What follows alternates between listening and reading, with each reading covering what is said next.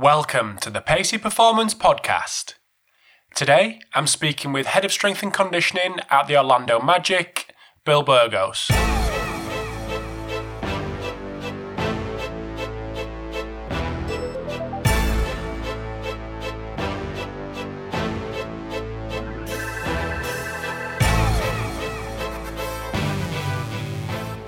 Thanks for tuning in to episode 152 of the Pacey Performance Podcast.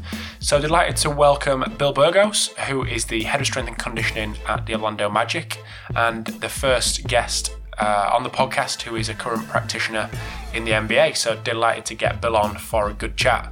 So Bill's background coming from the military, so a really interesting chat around how his influences and experience in the military affects his current practice and his current philosophy as an S&C coach. Also dealing with the demands of the NBA, travel schedule, many outside influences, and obviously getting these guys who are working incredibly hard in season, in matches, and fitting Bill's program in and around that, and how he structures that with different groups of players, whether they're playing, sometimes playing, or not playing at all. I mean, we could go back and, you know, we could create all these programs, whatever it is, but we have to like motivate these guys in order to do so. In order for you to see the benefits of the program, the guys have to be motivated, they have to be engaged. And I think those traits that I've learned in the military carry over, because that's the whole idea.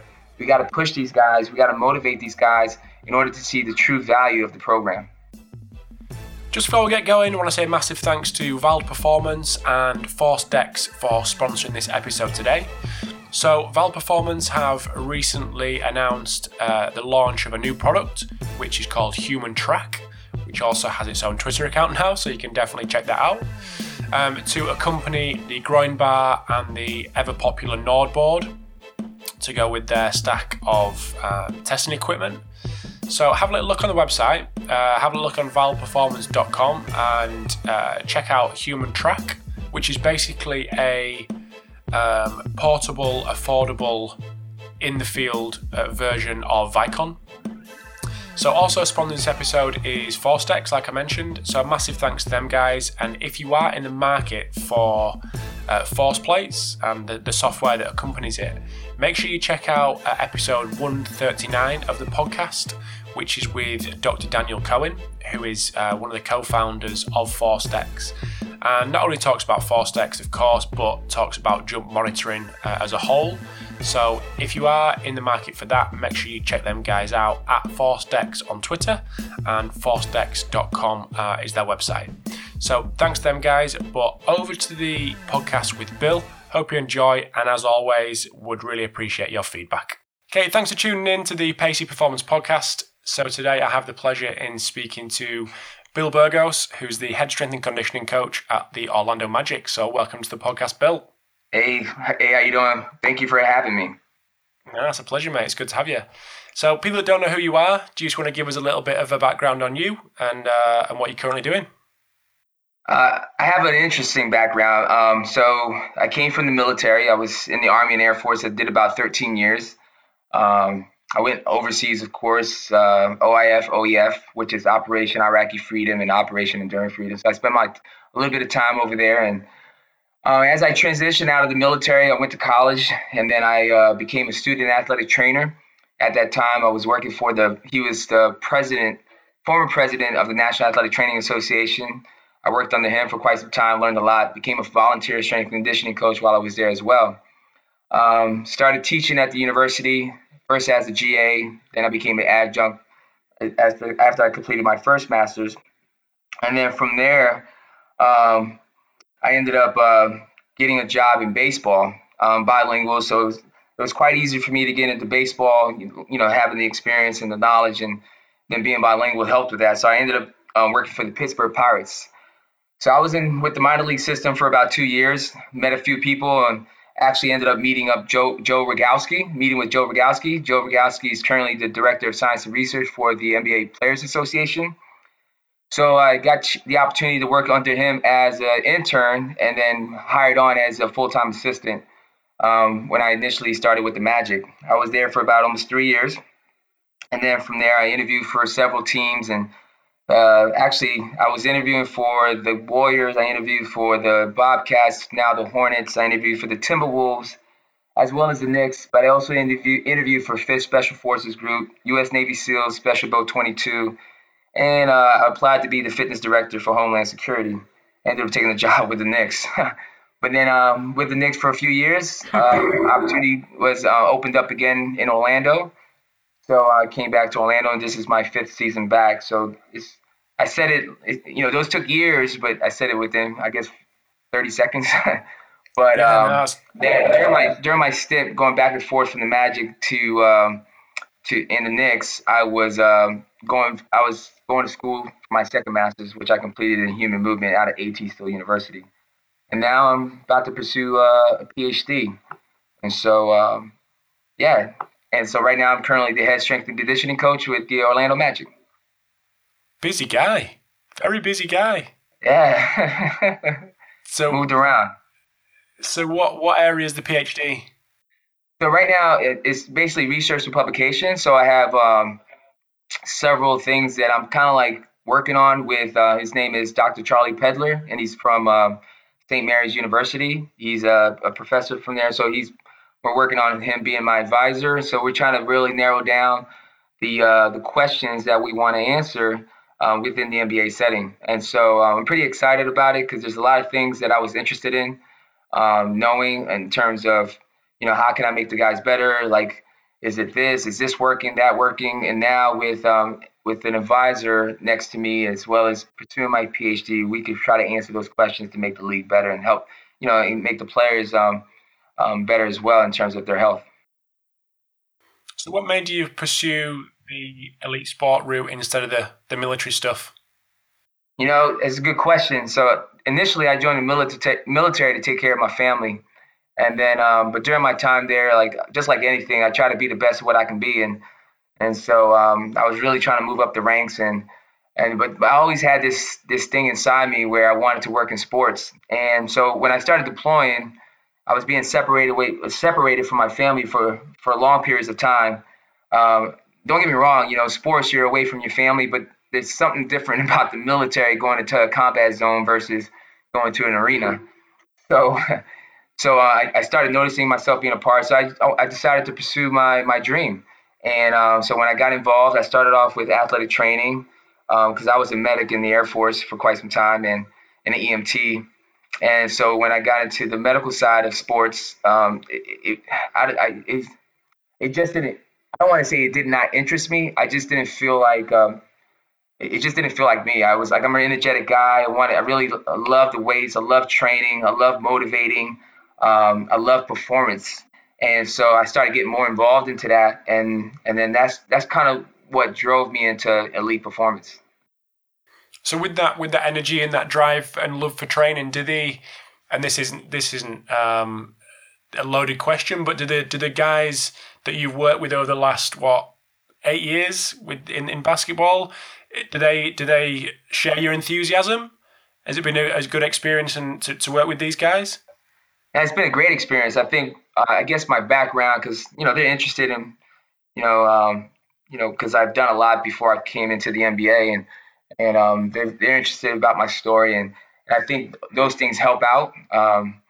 So it does help out a lot. I've been able to create good relationships with players. They're now with other teams, and we still talk to this day. And I think the military really kind of like molded me to who I am today in terms of discipline, organization, things like that, and which helps me motivate the guys with things that I've learned in the military. And so, strength conditioning is a lot of it. It's all about discipline. I mean, we could go back and we could create all these programs, whatever it is, but we have to like motivate these guys in order to do so. In order for you to see the benefits of the program, the guys have to be motivated. They have to be engaged. And I think those traits that I've learned in the military carry over because that's the whole idea. We got to push these guys. We got to motivate these guys in order to see the true value of the program. Mm-hmm. And for someone that's been involved in the military for so long, pre the NBA, I guess that instantly commands a lot of respect from the guys. Yeah, I you know, I sometimes I don't think of it, like, I guess because I was the one that was in the military, but, you know, I could see the way they interact with me. They're interested. Some of them think it's cool, and they, you know, they always, there's people who always say thank you for your service, and for me, it's like, you know, it was a great experience, and I love the fact that I was able to you know, do something for my country, but I think that it helps me a lot when it comes to, you know, interacting with the players, because it's just something to share with them that's different than any other, I guess, coach. You know, some of them, everyone has their own story, but for me, it's just, it makes me who I am. Mm-hmm. Of course. So in your current role, I suppose across both New York and Orlando, what's the role of the S&C coach in the NBA, and in particular to franchises that you've been involved with? And maybe what would be quite cool is how that's changed over the last 5, 6, 7, 8 years that you've been involved. That's a great question, because when I first started, you know, there wasn't a sports scientist. So it was always an athletic trainer, strength and conditioning coach. I mean, at that time, physical therapists just started, like, really becoming more, I don't want to say popular, but more necessary, more needed. And so it wasn't until, like, I guess the past few years where actually when I started taking notice of it, when I started going to the Knicks, when I met with Dave Hancock, Andy Barr, I started seeing more sports science integrated at that point. And then from there, it just, like, took off. We were using Catapult and things like that. So the strength conditioning component, you know, our role is to constantly motivate. I feel like we have one of the biggest challenges, because we're like in a crossroads in between the medical side in terms with athletic training, but then we're also with the coaches, making sure they get prepared. So, like, we're right there in the middle. And so I feel like we have an important role, just like all the other staff members. And I think that, you know, we have to, like, make sure that we don't work on parts that are, what's the word I'm looking for, but that's impeding them in any way. But at the same time, we got to make sure they reach their max level, or at least to the point where they're, I want to say low, but where their training meets the competitive level. So we play a big part of that. I mean, I'm with the guys every day, whether it's eating, whether it's sleeping, whether it's, you know, right before this, I was just in a training session with one of my rookies, and then I was with someone else in the morning. So we're constantly with the guys. They see my face more than anything. And so, so our role is, like, very high when it comes to interaction with the player. And when it comes to performance-based, they're not, you know, it's not about just sitting around. So now, like, with sports science being heavily influenced in the NBA, you know, I think some people tend to forget that strength and conditioning coaches have that same, I guess, background, per se.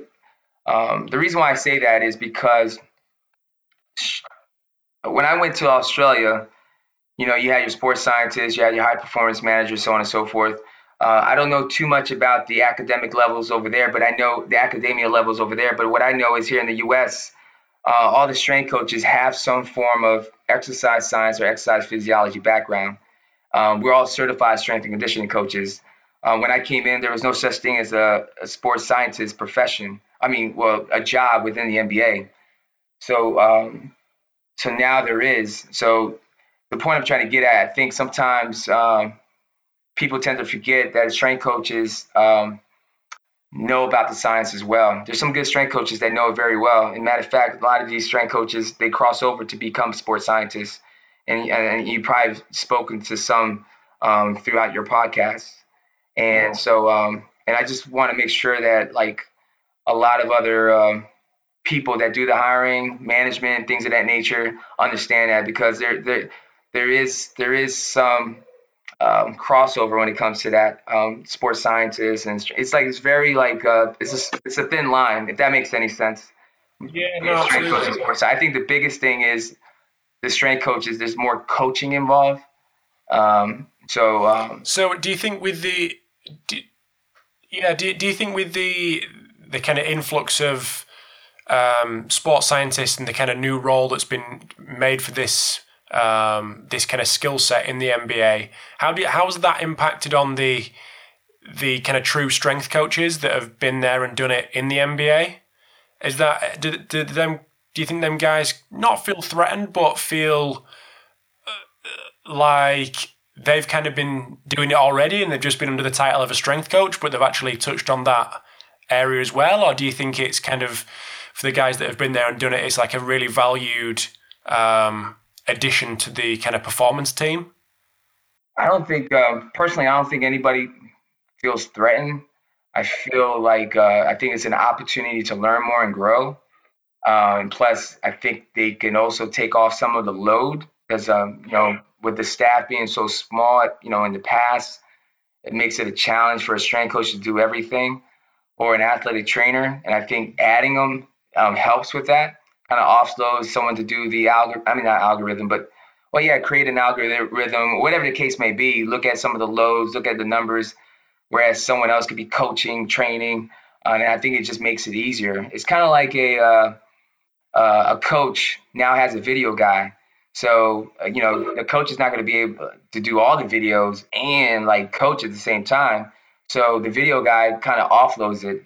And I think this is something like where a sports scientist helps along that nature, where they could take some of those duties away from a strength coach, where it just makes it easier, more focus for training rather than, and more quality time with life in general. So because there's so much data out there, it's like you got to like, you know, really, I don't want to say share the wealth, but share some of the workload where it can make it easier for the person to do their thing. Mm-hmm. I don't know if that makes sense. No, absolutely, 100%. So as an S&C coach who's obviously very much enthusiastic for actually spending time on the gym floor and the court with the guys, how's your philosophy developed in working with these kind of highly skilled guys that have got in a huge portion of the year a huge workload?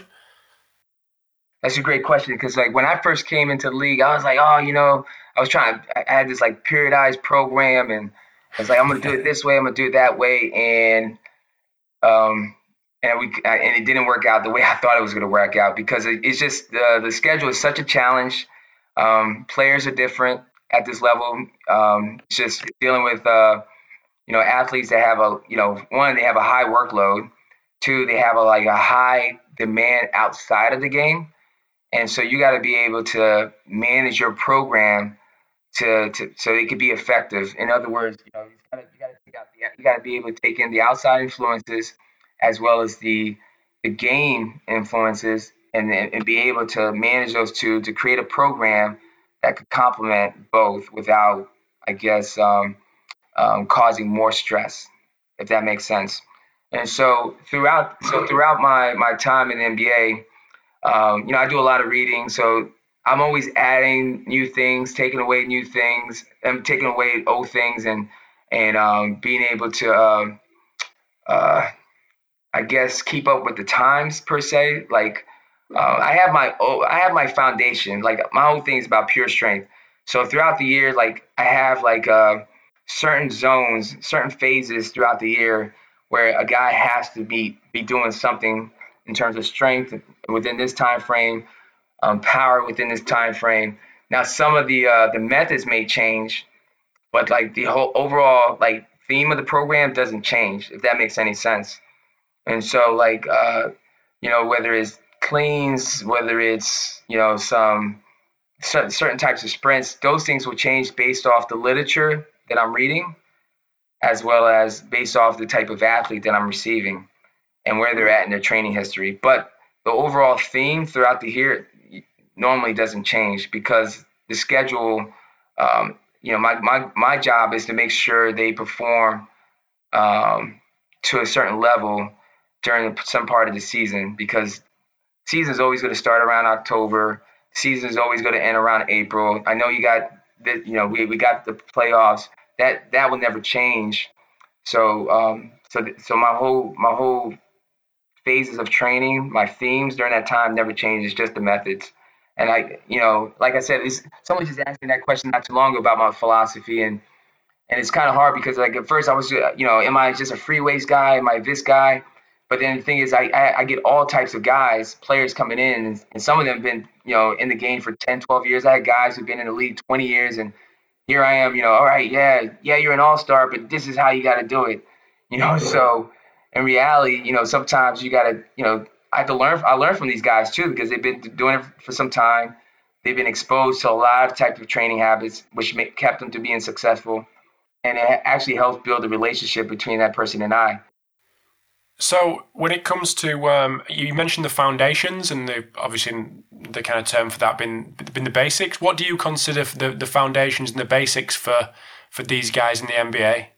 So, all right. So after, I'm gonna start when the season ends. So once the season ends, okay, we're looking at, you know, movement and mobility. You know, first, you know, let the body rest. It takes, you know, time for the, you know, muscle regeneration and things like that to set in place. And, you know, once we feel comfortable that, you know, that the body's like, let's say 3-4 weeks, we start focusing on movement and mobility.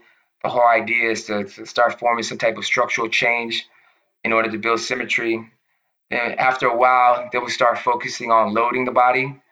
So we start introducing the body to load in a progressive manner. And then, you know, whether it's certain kettlebell movements, whether it's, we're not even touching a bar or anything at that point. So this is like weeks. Then after that, we start, you know, there is a little bit of high volume, hypertrophy phase. Just depends on the guy in terms of like what the goal is. But, you know, we do want to increase the cross-sectional area in order to help build strength. And then we start focusing on strength for a while. Then after that, we go into our, there's a transition from strength to power. And from power, we start focusing on to more core-specific activities. But yeah, and then throughout the end season, I have like two to three different types of training programs. You know, of course, you have your high minute guys, the guys who play a lot of minutes. They go through a certain strength program that focuses on the residual training effect. So we hit certain things that we did in the summer. So that way we could kind of maintain it throughout the year, you know, of course, with some recovery methods employed. Then another one where, you know, you have your guys that don't play a lot.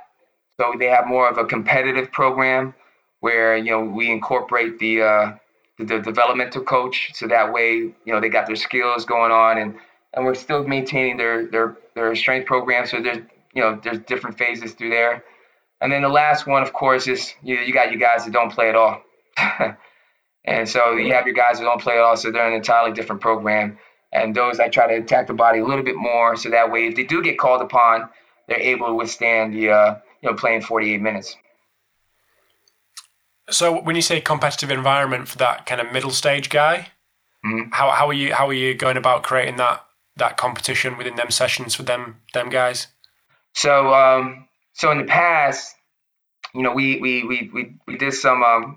You know, we had the Catapult data, so I kind of have an idea of some of the loads. Mm-hmm. So from there, some of the drills that I've had in the past that we use with the load, I'm with the Catapult data. So I kind of know like what's this load, what's that load compared to the games type situations. And so we have our high load measures. So one day we'll probably do like a high volume day. Let's say it's 700 load, depending on what the load permitted is. Then we'll work with the coach on that. In terms of try to meet the heart rate levels with the competitive information, so that way his heart rate is comparable to what it is in a game type situation. Now, the one thing I am trying to improve on is the amount of force that's being impacted within a game and how that's compared into the weight room. So, in other words, if he's producing about 2,000 pounds of force, let's say on the court, how much volume of force am I applying in the weight room? Is it enough to meet that demand? Am I undertraining based off the amount of force that's being applied? So I'm trying to improve in that area so that that could match what's happening in a game type situation. So that's what I'm currently working on right now to improve in that aspect. But you know, I try to like for that middle guy, we did a high volume day. And, you know, on the 30th day, it just depends where we ended up. So let's say it's second day, you know, second week of the month. It's been the 30th day.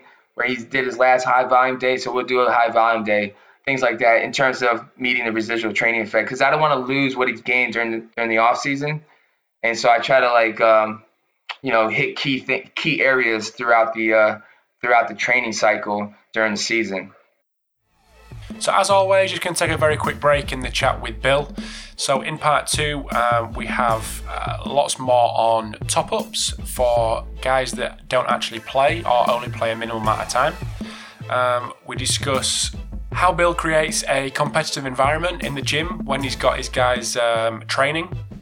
But just before we get into part two, just want to say a massive thanks to CoachMe Plus for sponsoring this episode today. So massive thanks to Kevin and all the guys behind the scenes at CoachMe Plus, who are doing an amazing job in the athlete management system space. So a very crowded market, but CoachMe Plus doing extremely well, especially on the other side of the Atlantic in the US.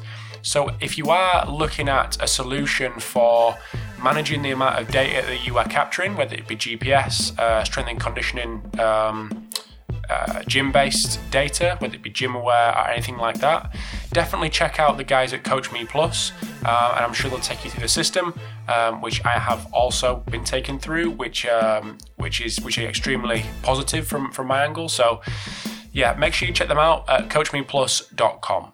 So part two coming up with Bill. Again, would love to know what you think and hope you enjoy the second part of the episode. So I guess, for anyone kind of working in elite sport, it's them, how you've described it, the group two, that's the real tough one, that need to be ready, but also need to be topped up enough so they are ready. So it's that kind of fine balance, which obviously is...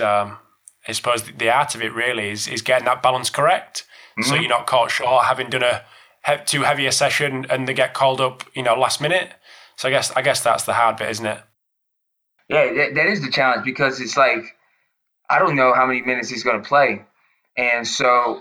But what I do know is the amount of load within a 20-minute period. So we I don't want to say guess, but I have a good guess of what the workload would be like in a 20-minute period. Because when I was in New York, we were able to kind of come up with some numbers. And so from there, based off those numbers, like for example, let's say he played 10 minutes and that was a 200 load, but like I have to have him ready at for 30 minutes, let's just say, and 30 minutes is a 500 load. So if he did 200 load, then I know that there's 300 left. So what am I going to do with that 300 load? And then I also keep the overload principle in mind. So if it's a 300 load, then I might just do 400 load based off what we did, if we did whatever we did the day prior or what's happening next. It's just it's just weird, because the schedule is like, it really kind of dictates the program with those middle guys. So like if it's a back-to-back and he played 200, I'm not going to do nothing the next day because I want to keep them fresh for the next day. Because remember, there's other stressors. You got sleep, travel, things like that. But what will happen is I will keep note so that either on our next off day or the following day after that back-to-back, we would try to get it in and kind of like fill that gap in terms of the last game they played. But it all depends if we're on the road, if we're at home. But at home is way much easier. So at home, I kind of do a little bit more training. On the road, I try to focus more on recovery methods because we're just traveling so much. Gosh. And I've spoken to a couple of people about this, and the external demands for these guys, media, obviously the lifestyle of these guys is, and any kind of highly elite guys really, it's that pressure outside the off the court or out of the gym that does also take its toll, which I guess is very hard to manage. So you're saying that the outside influences besides? Yeah, the outside influence of these guys are going to be huge because they're stars, aren't they? I suppose that's one thing that's completely out of your control. Yeah, it's beyond my control. The biggest thing we could do is educate and just let them know the significance of recovery and, to take rest when you're not playing. That's the most challenging. So of course, we do a wellness and where, you know, we talk about sleep and soreness. I used to ask a lot of questions, but I felt like they were being overwhelmed with the questions that were being asked. They were simple questions, but it was just so many of them. So now I just do two questions, you know, soreness as well as sleep quality.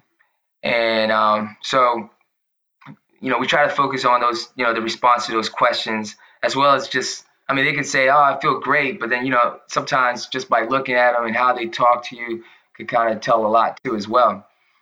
So I try to do as much as I can within my control. So that way, when they do go out and do these things, it's not that harmful. So I was just talking to one of my players now, for example. I say, hey, listen, you're about to fly to LA to work out. You know, before you go out, make sure you stay hydrated, drink some water before you get on the plane. So that way you're not behind the eight ball by the time you get to LA to play pickup and things like that. So, you know, it's that communication with the guy that really falls away. And of course, I'm going to text him. We have a guy go with him as well to help him out if need be. But I mean, the outside thing is I don't think I'm the only one. I think everybody's having the same, I don't want to say it's a problem, but it's the same issue. And yeah.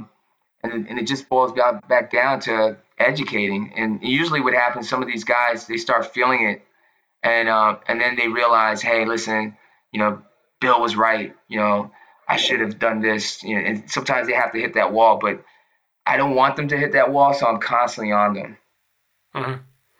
So in this, I guess we're in the period now with the off season. What is given to these guys and what's not given to these guys in this kind of period of time? What exactly do you mean? What is given to them? So as in like directives of like 2 weeks off straight after the season, yeah. And then kind of building up to a period where they're actually going to be ready for preseason and all that kind of information. Yeah, Is that kind of comprehensive? Do you leave it a lot up to them, their kind of intuition? Is that different for each player, that kind of thing? Well, it's a great question because at the end of the season, I give them a program for the summer. And it's I give them like to be honest with you, I give them it's very general in terms of the program. But like as I was saying, the theme is the same, but it's individualized. Because I'm not there most of the time, so I don't want to make things too complicated. Safety first, because if it's too complicated and I'm not there to coach them, then you know that could be an issue. So I try to keep it as simple as possible and for them to understand. When the way the program gets more complex later in the stage in terms of the off season, but at that point they're with me. So they do get directives right at the end of the season. So during the exit interviews, which is the day after when the season ends.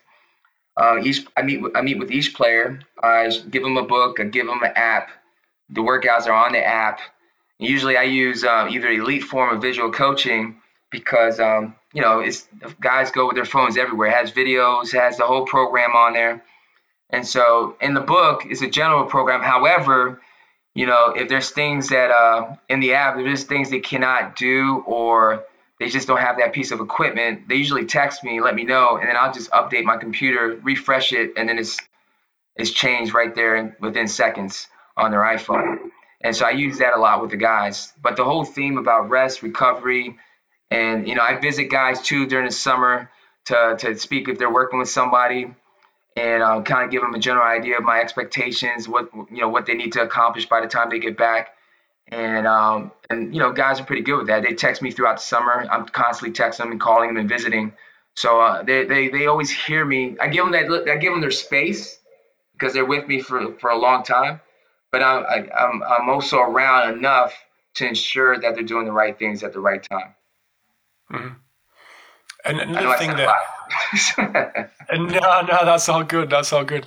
So in the in-season period when, like you say, kind of everyone's on top of each other a lot of the time, how do you keep things, I suppose I'm probably thinking about more Group 1 for the guys that are getting a lot of court time but are still, obviously you're still trying to meet the outcomes that you've got for these guys even though they're playing. How are you keeping your time with them and keeping them the stuff fresh that you're doing, mm-hmm. So it's not kind of monotonous and they're kind of still engaged even though they're probably getting a little bit beaten up with the amount of games they're playing?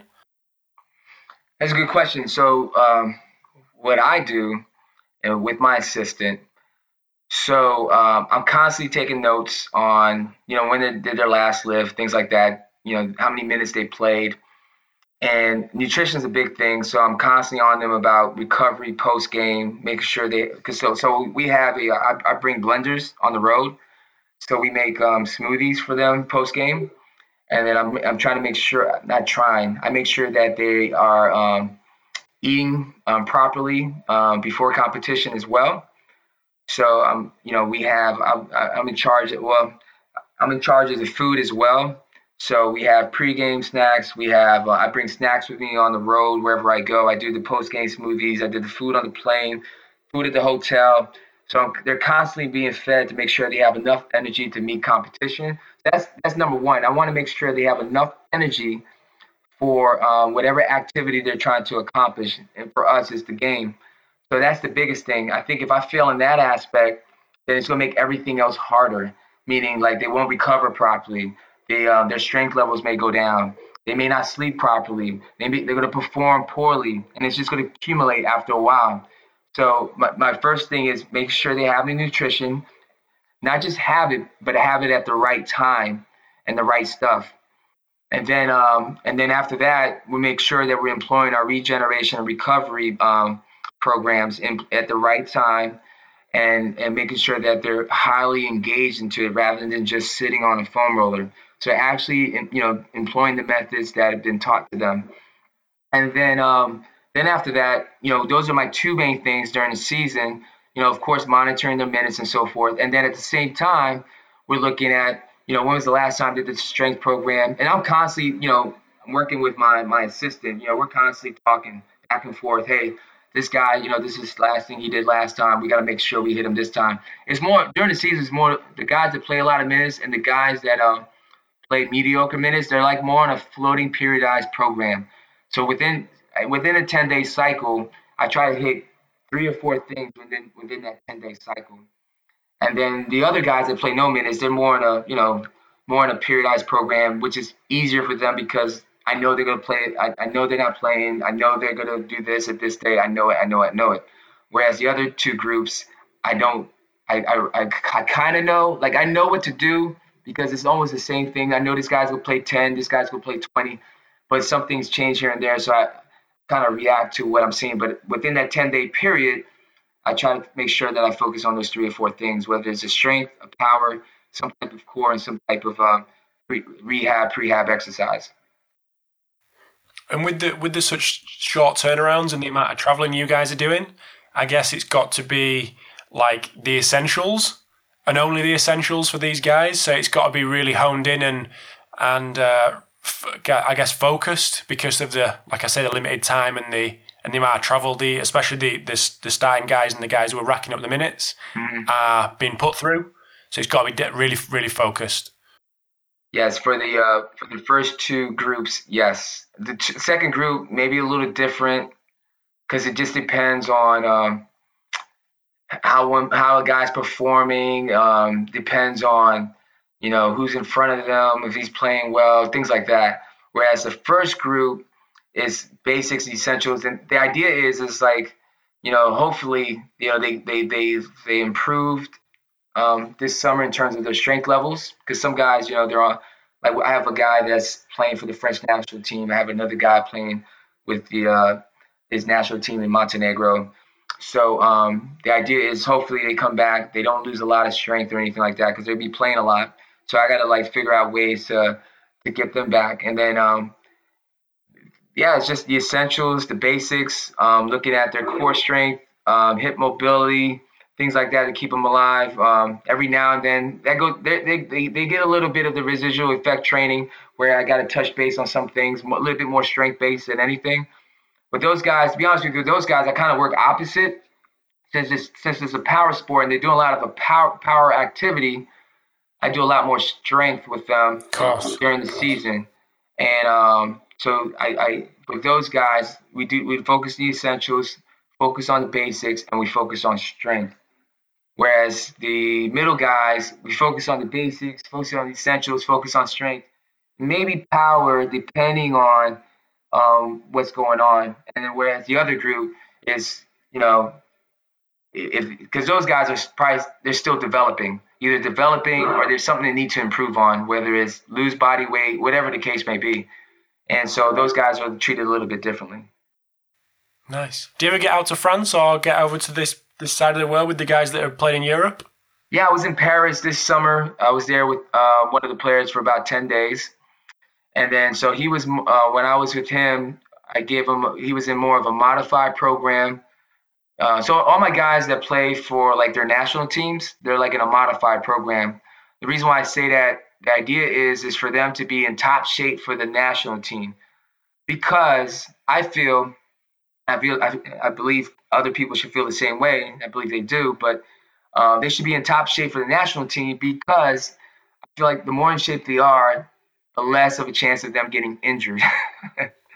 Oh, absolutely. So when they come back, their injury, I'm knocking on wood right now. So they come back, they're injury free. And then we could just, you know, basically we'll do like a mini version when they, kind of like what I do in the off season. As soon as the season's over, they do movement mobility, and we focus on hypertrophy, and then we go into, movement mobility, then we load them with a progressive manner. And then from there we go into hypertrophy, strength, blah, blah, blah.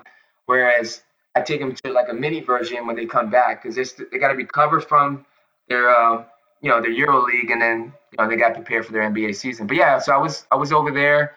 I was in LA this summer. I was where else did I go?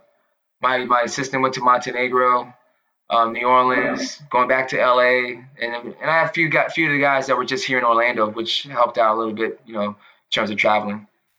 Of course. Well, I know you're a busy guy, and it's Friday afternoon, so I'm just going to I'm going to let you go. But where can people keep up to date with what you've got going on, or maybe get in touch if they've got any questions? They can connect with me on LinkedIn.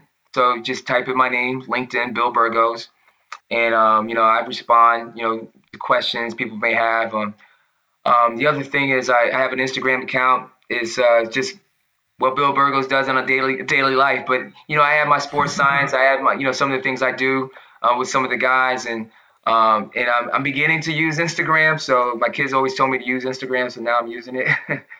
And I'm beginning to like it. But, those are ways to connect with me. Or they could just email me at bburgos@orlandomagic.com. And we could, talk shop and go from there. So, listen, I really appreciate you having me on here. This is awesome. My mind, I guess, runs 1,000 miles a minute. I have a lot of things, always going on in terms of, my program design. I'm reading. I'm always trying to figure out how can I make myself better in order to help improve the players. Because if I make myself better, I feel like the players' health will get better. And I'm continuously trying to figure that out. And I don't know everything. And I don't expect anyone else to know everything, so I'm constantly learning from others, reading books, whether it's leadership books, things of that nature, because I want to be, one of the best strength coaches in this industry, and then there's some great ones out there, and then I would like to be one of those guys. And but yeah, I appreciate you having me. No, it was great to have you on, and I really appreciate you giving up an hour of your time to come on and have a chat, so I really appreciate it. I appreciate you. Thank you. No, that's good, mate. Cool. We'll keep in touch, and we'll speak soon. Thank you very much. Thanks, Bill. Thanks for tuning in to episode 152 of the Pacey Performance Podcast. Hope you enjoyed the chat with Bill. Last but not least, massive thanks to VALD Performance, CoachMe Plus, and ForceDecks for sponsoring this episode today. And thank you very much to Bill for giving up his time and being the first practitioner in the NBA to come on the podcast for a chat. So really appreciate his time and effort to pop on. So got some good guests coming up over the next couple of weeks. Make sure you hit subscribe on your chosen podcast app, and you will get each and every Pacey Performance podcast on your phone every week as it goes live. So again, thanks for tuning in, thanks for your support, and I'll speak to you soon.